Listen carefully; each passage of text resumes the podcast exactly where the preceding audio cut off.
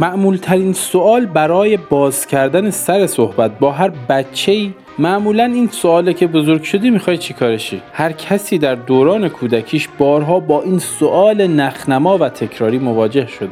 جواب این سوال معمولا برای کودکی که هنوز مغزش حالت آبکی داره و جون نگرفته یا دکتریه یا خلبانی. و حالا این وسط ها اگر یه بچه ای که احتمالا به آرزوش هم می‌رسه چون آرزو شاغلان است بیاد بگه لاستیک فروش انقدر این جواب برای ما غیر منتظر است که خندمون می‌گیره. برای چی این لباس پوشیدی؟ خلبانه. بزرگ شدی دوست داری چیکاره بشی؟ لاستیک فروش اما من جزو همون دسته مغزابکی بودم که هر بار با این سوال مسخره روبرو می شدم با تعهدی بیریشه جواب می دادم خلبانی. حسی شبیه دیکاپریو در فیلم هوانورد داشتم که یک روز صنعت پرواز به خاطر من یک تکون اساسی خواهد خورد. زهی خیال باطل.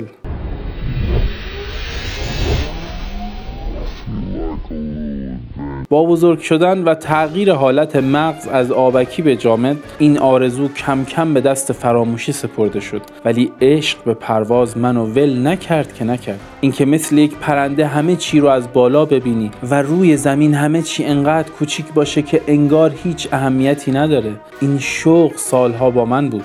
تا اینکه با پیشرفت تکنولوژی دانشمندان در بلاد کفر تونستن ابزاری اختراع کنند که هر عشق پروازی رو به خلبان تبدیل کنه که در بلاد مسلمین بهش میگن پرنده هدایت پذیر از راه دور یا همون پهپاد. البته بهش هلیشات یا درون یا کوادکوپتر هم میگن. کلا هر کسی یه چیز بهش میگه. یعنی ما مسلمین حتی نمی‌تونیم یه اسم درستابی برای این اختراع بی‌نظیر کفار اختراع کنیم. یکی از جذابترین روزهای زندگیم روزی بود که یه دونه از این پرنده های هدایت پذیر از راه دور خریدیم و یه جورایی خلبان شدم. مثل فیلم هوش مصنوعی عاشق یک ربات شده بودم. هر جایی که فکر می‌کردم ممکنه چیز جالبی وجود داشته باشه پرنده قرمز رنگم و میدادمش بالا و حس می‌کردم اولین آدمی در تاریخ هستم که دارم این نقطه از کره زمین رو می‌بینم و اگر من کشفش نمی‌کردم تا ابد ناکاویده میمون مثلا جاهایی مثل این کوههای تو جاده چالوس که نه انقدر بلنده که هیچ کوهنوردی رغبت نمی‌کنه فتحش کنه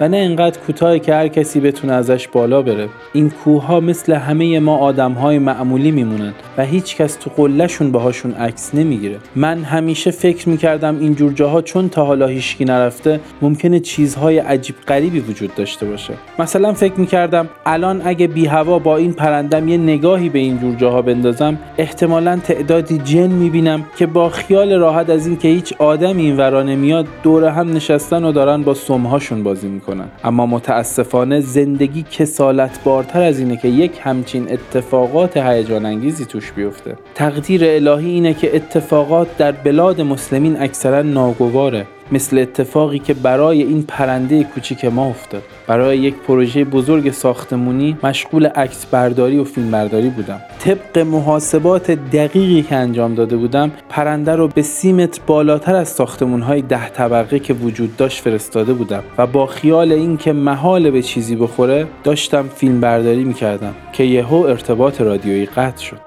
از روی آخرین تصاویر ارسال شده متوجه شدم که من وقت برگشته شیب جاده رو محاسبه نکردم و پرنده به یکی از همون ساختمون های ده طبقه خورده و سقوط کرده. با عجله و ناامیدی و استرس و توف لعنت فرستادن به خودم سوار ماشین شدم تا خودم رو خیلی سریع به جایی که حدس می‌زدم پرنده سقوط کرده برسونم. با سرعتی که در زندگی تجربه نکرده بودم رانندگی می‌کردم که در همون اولین دور برگردون یکی از این جوون جاهلا که ماشینشون رو از جونشون بیشتر دوست دارن از پشت زد بهم. گل بود به سبزه نیز آراسته شد.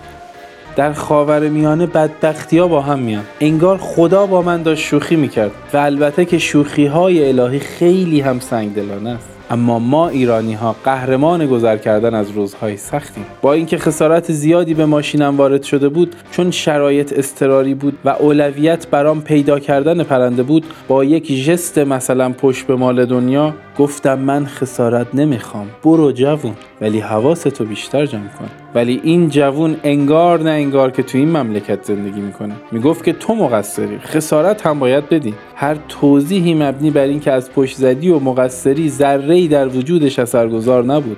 و مجبور شدیم که زنگ بزنیم تا افسر بیاد. حالا شدیدا در آنپاس قرار داشتم. و تنها گزینه روی میز برام فریبا بود. پس بهش زنگ زدم و آدرس حدودی پرنده رو دادم که بره در بین خاک و خلها بگرده بلکه بتونه پیکر نیمه جان این پرنده زبون بسته رو پیدا کنه.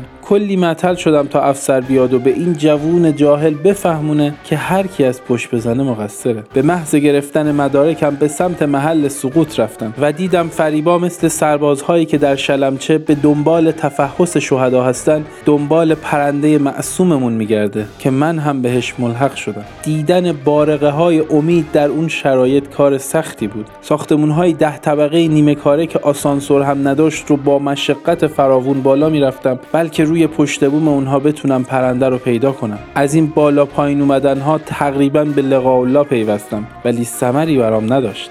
و در آخر فریبا بود که بین خاک و خلهای پایین این ساختمون های نیمه کاره تونست پرندمون رو پیدا کنه. پرنده قرمز رنگ ما مثل همون پسر بچه قرمز پوش آواره جنگ داخلی سوریه که عکس جسدش در ساحل مدیترانه دنیا رو تکون داد بدون هیچ نشونه ای از حیات روی زمین افتاده بود. مثل مادری که بچهش رو بعد سالها دوری می‌بینه اشک شوق تو چشامون بود. از اینکه پرندمون که حالا پرشکسته بود رو پیدا کردیم خیلی خوشحال بودیم. اما این پرنده دیگه اون پرنده سابق نشد و در آخر مجبور شدیم با کلی تعمیرات در اپلیکیشن شریف دیوار که جدیدا مدیرش رو به زندان محکوم کردن به فروش برسونیمش. حالا من دوباره تبدیل شدم به همون بچه مغزابکی که آرزوش اینه که خلبان بشه. مخصوصا حالا که لذتش رو هم چشیدم. اما زندگی کوتاهتر از اونه که امیدی به تحققش داشته باشم.